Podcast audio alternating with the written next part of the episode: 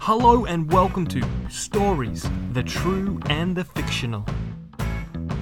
We are a brand new podcast that dives into the stories of people's lives. Everyday people like you and me, or even famous people throughout history. We will even tackle the fictional from time to time too. But we also want to get you, the listener, involved. We want to hear your stories, things that may have happened to you, a friend, a family member, or even a random neighbor of yours. Something funny, something random, something awkward. Let's just try and avoid the sad stuff, shall we? Send your stories to the true and the fictional at gmail.com. Send it in writing, an audio clip, or even request to come on the show. Just make sure it's actually true, because that's what makes a story so interesting. Until we have a nice collection of stories from you, the listener, we're going to dive into some of the entertaining true stories from modern history and beyond. So strap in, especially if you're driving. It's story time.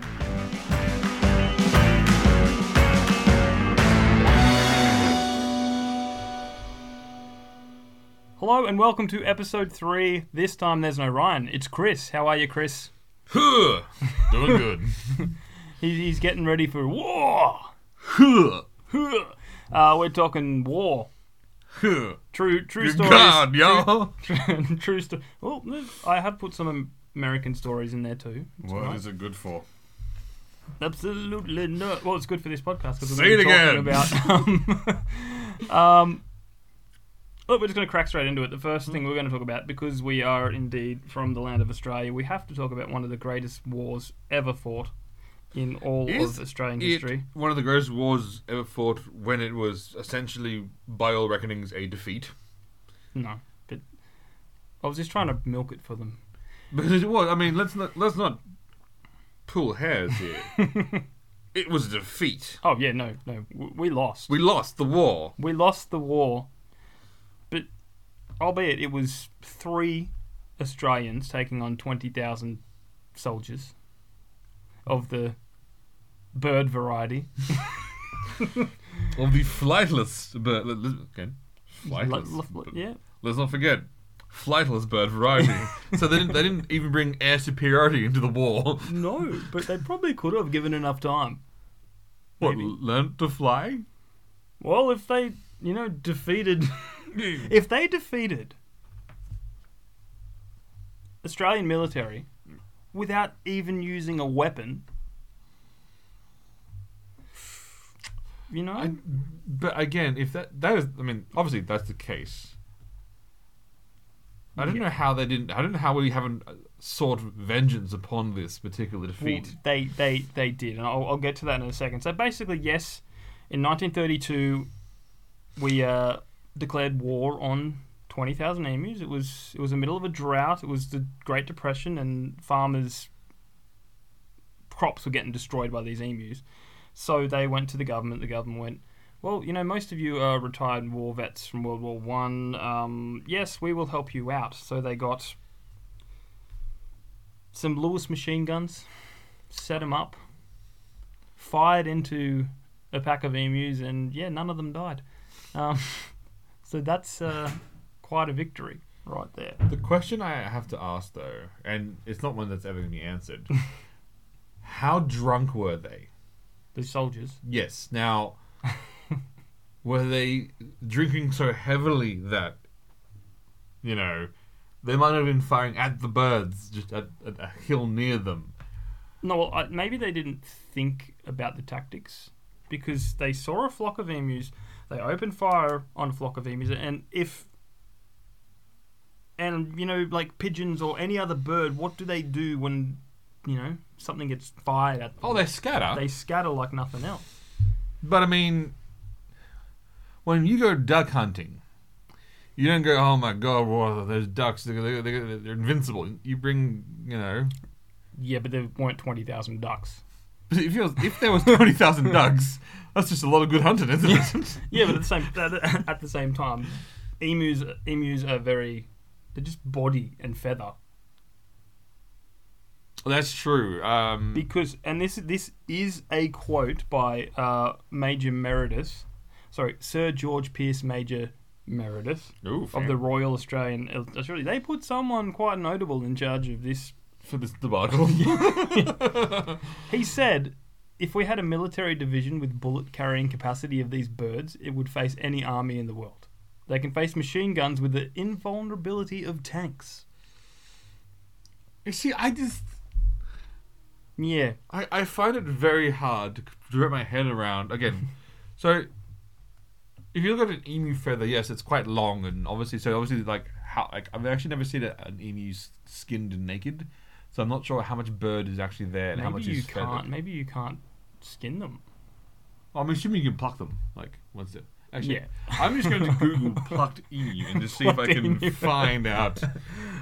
Um, because there has to be some reason. Well, yeah, well, yeah. Um, so while Chris is googling that, a few few little fun facts. The amount of damage these twenty thousand emus were doing to crops. Let me just um. Let's let me share with you the dietary habits of emus. They drink up to eight, 18 liters of water a day, and will eat up to two pounds of food a day. So times that by twenty thousand. They're gonna need a lot of food. Um, So okay, they're a fairly big. They're basically. I mean, A you skin them. mass. It's a basically a large bird, like a chicken or Yeah. some such, just with long legs. Yeah. So there is a. There is not like oh the feathers are taken most of the. No, it's actually like all meat. mostly meat. So not sure how you're not hitting them on each shot with a machine gun. So yeah, we att- we had two attempts at killing them, and then basically, out of twenty thousand, they killed about you know nine hundred and eighty six, I think it was. Yeah. So in the end, Major Meredith claimed nine hundred and eighty six birds had been shot dead, with nine thousand eight hundred and sixty bullets. So ten rounds per bird. That's not a good ratio. No, it's really not. I mean, that's not. Yeah, that's not ideal in any. uh No. in any real or any Well, world it just it just sounds like they weren't really prepared for it. Um, and and wait, wait, wait, wait. well, You're saying they're not No, they prepared for work, they for weren't they weren't prepared for the outcome of the loss. yeah. You're not okay. But look, in the end, it were all worked out because they the government put a bounty out, and then Mhm. you know they killed quite civilians killed quite a fair bit of. that brings us into the next. okay. So, what what did, did the civilians have like silver coated bullets and mystical charms to fight these demons? That's a good question. Like, was it simply the fact there's that that you, you got to remember, it was the Great Depression, yes. so not everyone had money, mm-hmm. and they said if you go kill an emu, you will get money. did they fight them with swords and like went hand to hand with these birds? Was that the best way? To, like maybe maybe they are maybe they're immune to bullet fire, but not arrows or swords. Um, we don't know. This, this is a mystery. I don't know. I mean, We, we hear about the start and the loss, but we don't hear about how they did the bounties. because if they can withstand machine gun fire, But not like a club or a rake or, Exactly. or a pitchfork. and also, also I was looking Silver. again. I'm saying they had silver tip bullets. As I was looking for plucked emu, apparently there's also like something I was arrested for basically going around plucking emus in the wild. So I'm assuming like Wow. so I'm assuming they're not the they're not the smartest bird in the universe. No, well, they're, they're not. They don't walk backwards, obviously. Um, But also, as the indigenous used to hunt them, they used to have like these sticks that looked like an emu's head, and they used to wear a bush and walk up to them, and the emu would be like, "Oh, whoa, that's like a, that's like." they would walk up to it, and they would club them to death. So it's not like that. It's not like there's an element of vast intelligence yeah, and that's, learning. that's, that's, that, that's really ironic. Um, wow. Um, yeah, so that's a bit, a little bit of Australian history for you there. Um, of our epic military, yes. Hey, look, look, we've done a lot. We've done a lot of good things in war. We've had a lot of victories, and this is probably our most embarrassing one. Okay, so let's look at the defeats of a nation, shall we? Just of the, the, the- of- of, the, of the superpowers. So, Britain you'd say lost to America, the rising power of the time, because they had to ship troops basically six months via boat from one side of the country, like to the, to the colony. When they decided that the war was over, was because obviously it was no longer financially feasible to basically send that many soldiers over there, Right. and also there was people saying, "Well, then it's the colonies who cares." Blah blah. blah that we still own Canada, we have all the fur to trade. America lost to the Viet Cong because obviously they weren't prepared for the vicious fight of jungle hand to hand trench warfare, or not some trench warfare, tunnels, traps, a different kind of warfare, and a, and a soldier with vastly determined um, fighting and, and significant fighting capability. Australia loses to birds. Hey, they were big birds, oh, I'm sorry. and there were lots of sheer numbers, Chris. I'm sorry, sheer sorry. numbers. So it does actually um, go back to a saying that says, you know, a a determined resistance will always beat a well organized uh, military. Well, they were hungry birds. They were very hungry. A determined resistance, obviously, and there's always will always be superior. And now we have them on our coat of arms, and we had them beforehand, but I, I raised questions. Yeah. Um. So yeah, to our American listeners or anyone out there, yeah, they, they did get put on the uh, coat of arms because of this. Imp- no, that would have been amazing That would've been if amazing. they did, out of out of respect for this Amazing animal that can't walk backwards. Is that? I mean, I know that's the reason why they're on there. Yeah, kangaroos and emus because they can't walk backwards. And yet, we're the only nation in the world that we're allowed to shoot and eat our coat of arms. Yeah, that, that's that, that's. I mean, look, I've had kangaroo. It tastes pretty good. With bacon, obviously. No, I had a, I had a raw. Like. I was, I was at a supermarket, and then they're like, "Here, try some kangaroo," and I was like, "You know what? I've had. I'll it's give it a not go. bad. There's what certain There's ways just you, no fat in it. There's certain ways you cook it that's good, but if you do apparently if you cook with bacon, it's quite. Yeah. It's quite good. with the But bacon. anything's good with bacon." Obviously, like it's bacon. I mean, bacon wrapped bacon. I mean, that's just Yeah. you know, mm, Mmm. Mmm. bacon wrapped bacon. All right, shall we leave the um, emus behind now? um, I'll move on to someone that I think you, Chris, would love. Mm-hmm. His name was Mad Jack Churchill. He fought in World War II with a longsword, bow and arrow, and bagpipes. I mean, if that's not a man who understands the concept of war, But his, his, his this is this is a thing that he used to say. Any officer who goes into action without his sword is improperly dressed. mm, Would you agree with that? a hundred percent. That's that's to me that is a, a man that um, is who understands that there's a bit of theatrics required in, in warfare. Well, look, look, I've, I've, you know, I, I looked a fair bit into, into him. There's, there's a book about him that's so hard to find because everywhere, everybody probably has it, Yep. except me. Um, but yeah, so in the in the book History of the Second World War, it noted that Churchill encouraged his men by playing his bagpipes. In fact, Churchill leaped into action playing the March of the Cameron Men on his pipes and then hurled his first grenade before charging onwards. I mean, why isn't this a movie? Um, Because people would probably go, "That's unbelievable! You're telling you're telling lies." um, yeah, so he he was wearing a basket-hilted sword of the claybeg type.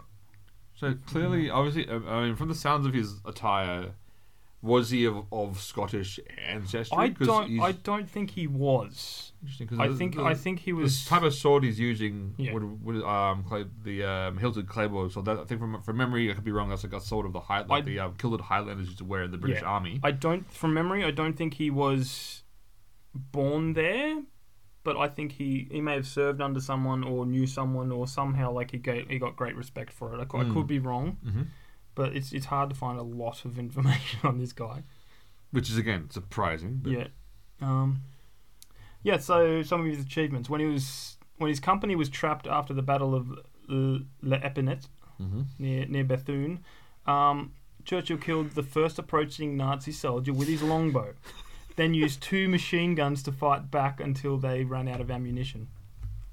Um, this guy is like a hero. Um, he managed to get the remainder of his company to safety by leading them through the enemy lines at night, despite being shot in the shoulder. Later, Wow. later he was captured and taken to a concentration camp, tunneled his way out, only to be captured again, taken to another POW camp in Austria, escaped that one, and walked to Italy to find the war was over. And his last quote was, or, of, or what he said when he arrived at Italy was, "If it wasn't for those damn Yanks, we would have kept the war going another ten years." wow. Clearly, this man loved war. Wow. Um, um, something something his kid said when he got back from the war, like when he's gone back to regular life. Um, on his way home on the train from one of his jobs, he used to take the passengers by surprise by suddenly flinging his briefcase out of the window. What they didn't know was that he was aiming it accurately into his garden as the train passed, so he didn't have to carry his briefcase home. wow. So just imagine doing something That's like- crazy. It's like oh, I can't be bothered carrying my bag all the way home. There's my home. Whoosh. That's that is um that, that is weird. Yeah, but you know, my kind of guy. Um, and at home, according to his son, he was a peace-loving and unassuming man. People at home, you know? um, people are less likely to shoot you if you smile at them. That was another one of his favorite sayings. But from my understanding, he's the only person to have gotten a bow kill during that war. Yeah. well, recorded. Recorded bow kill, yeah, obviously. Like But- um Oh, if you're listening, Hollywood, make a movie on this guy because he just is just incredible. again, I don't understand Yeah, I don't understand how this is not already a movie. Yeah. Oh, it will eventually. Um. Right, so I was scrounging around the internet for some random stories. Um, I remembered one that my father told me from a book he was reading, where um, Australian soldiers, I think, I think this was World War Two, but Australian soldiers found a casket of wine and they buried it with a sign that said "Dead Horse." Like so, because a lot of horses died. Yep, yep. Um, no one's going to dig up a dead horse. A dead horse, no. But the Brits saw them digging it up on the way back, then proceeded to go around digging up all the dead horses, Oh. thinking thinking that, That, there was wine. Nice. I mean, that's a little. That's a little sneaky. yeah. I mean- Um. obviously, obviously they weren't willing to share their wine. Obviously, Yeah, there was no. um, Yeah. a lack of sharing of wine. Yeah, clearly. Um, so this one I got from Reddit. Um, this guy says uh, his grandfather George was manning the 50 cal on the back of a jeep as his unit was on patrol. As they round the bend, George spots a single German soldier walking through the woods about 50 yards off. He watches the soldier walk up to a tree, drop his pants, and proceed to well, you know, um, poop. Mm-hmm.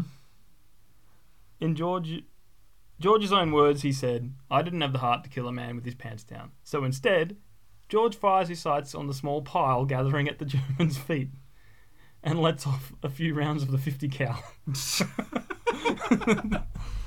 and the soldier leaps to his feet and takes off through the woods, pants around his ankles. Wow. Um, that's funny.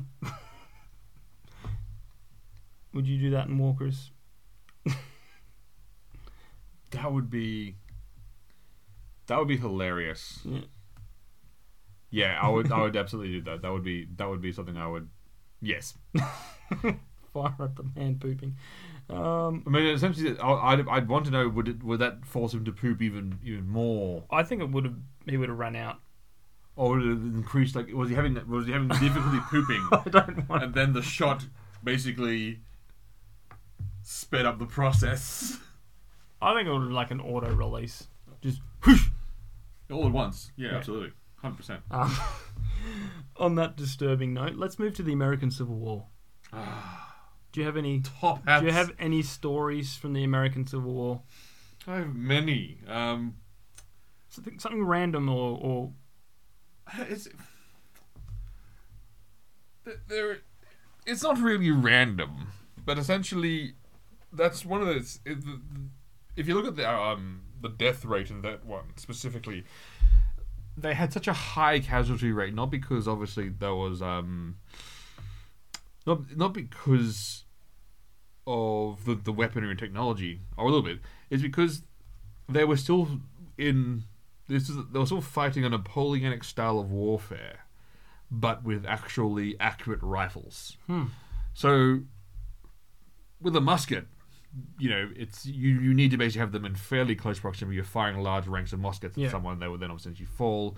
Um, the British were the first to deploy a single or, or, or crossed over line formation where they would basically deploy 30,000 muskets at a single target. This is the French were still using block formations as they uh, at the Battle of Waterloo, and that's why they were absolutely slaughtered. Yeah. But then obviously those line tactics were then sort of um, developed and then used around the world. At then Civil War, they were basically lining up at each other, firing rifled barreled rifles at each other. um, and they were wondering why they were having so many deaths in the war. they were also doing very conventional, um, still very conventional war tactics at the time, which is basically charging an enemy line with Yep. you know bayonets, which is very good, except if the opposing side has machine guns and also um, also accurate Yeah. rifles. But the reason why that tactic continued on to the First World War is because often the charge was successful because of just Yeah. the sheer number of soldiers being thrown up in. And everyone loves Zapp Brenn- Brannigan from Futurama. Yeah. And, you know, and there's a, there's a, there's a scene that he makes. There's a there's a joke that he makes, which is the best one, which is basically where he talks about how he was um he he beat the kill box. He says, "I realized that, they had a, a preset kill limit, so I just sent waves and waves and waves of soldiers until they hit their kill limit and turned off." That's how General Grant fought his war, Wow. and that's how America. If you look at because they they study his tactics, and then they've as his doctrine, and you look at basically America at like you know Normandy and all the other wars they've fought. They've, they've, they've really carried upon his method of fighting, which is essentially if you outnumber the enemy, just even if you take horrific casualties, just keep pushing forward because Yeah. you will eventually like you can take the losses, they can't Yeah. and that's how he ended up winning against um, General Grant, which is you know uh, sorry Grant, um, General Lee. He's sorry opposing Yeah. general who's who was considered at the time like the greatest t- tactician. He was winning. He was beating Union forces with much smaller armies and whip, rapid, and quick uh, succession of tactics. But then Grant got in charge and realized he had more men than him Yeah. and then just basically pushed them forward until eventually he was losing tens and thousands of soldiers a day. Grant, uh, sorry, uh, Lee was losing you know five thousand, bit more sometimes, but Grant had the reinforcements, and so he had the men to continue. I think in one battle he lost an entire corps of an army, as in like literally an entire corps beating multiple battalions. And then the next day he just came back and said, "Oh, yeah, bad day, but we'll get him next. We'll get get we'll get him tomorrow." And this did the same thing again. The the papers at the time called him a butcher because of how Yeah. basically how like, Many deaths there were. but Yeah. push through and won. so hey, doesn't matter how you get the W. All that matters is you get the W, I guess. Yeah. Funny. Well, um, I got a report from an actual. Um, what is it? It's from Elisha Hunt Rhodes, All for the Union, page Mhm. 183, September 21, Mm-hmm. 1864. Speaking of the Battle of Opequon Creek on September 19th, 1864. So this was the guy's report. Mm-hmm. said a rebel battery inflate, inflated our brigade and shot striking the horse of striking the horse of the captain commanding who was commanding the 5th Wisconsin Vols um, it then bounded down the line of the regiment and wounded several men the horse a large white animal had part of its flank shot off and started on a run with his tail hanging by a bit of flesh Ooh. the captain jumped to his feet and shouted, There goes my beeping horse, my beeping haversack, my beeping blankets, my beeping canteen. And he also named over all these traps that, that went off on his horse. And yeah, so the yeah, he was swearing his head off, but naming everything that he's just lost. Um, notwithstanding the fact that the shot and shell were plunging into our brigade, the group of officers, including myself who witnessed this scene, were rolling on the sand convulsed with laughter. they had to change their position for the rebels seemed to have the exact range of our line. Because seems to laugh in their own self. Because oh. your commanders, your commanders, there going, my there swearing his head, going and naming everything he's lost. I mean, that's oh, that is that is again, that's Yeah. funny. Yeah. because that is just the and it's it's it's very interesting, like because you, you know how like war is very brutal and it's you know tragic in a lot of Mm. lot of time. But it's people, ma- humanity still seems to find things funny throughout the tough Oh, things that go ab- on. and- Absolutely. I mean, that's that's the that's the thing. It's um, I think I think um, particularly in this particular war, uh, the American Civil War, there were in in certain states there were people from uh, essentially sometimes even the same family basically fighting against each other because Yeah. of basically where they drew the line down. yeah, Um, and so you know, it's, it's the concept of brother versus brother, and that Yeah. was this war, and that was this war more than any other.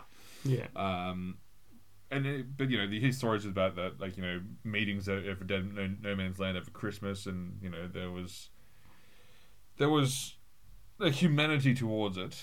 Um, that modern warfare, actually since Vietnam, really seems they don't seem to have we've seen that have seem to have been lost or forgotten. yeah. But um, yeah. Look, so that was a very good episode. um, a lot of funny stuff. So we're going to wrap up here, and um, like I say all the time, if you have any stories, if you know any war stories, if you have any funny things that have happened to you, just send us an email at the true and the fictional at gmail.com and we'll uh, be happy to read out your story or even get you to come on. So um, thank you for coming, Chris, and thank you for listening. Thank you.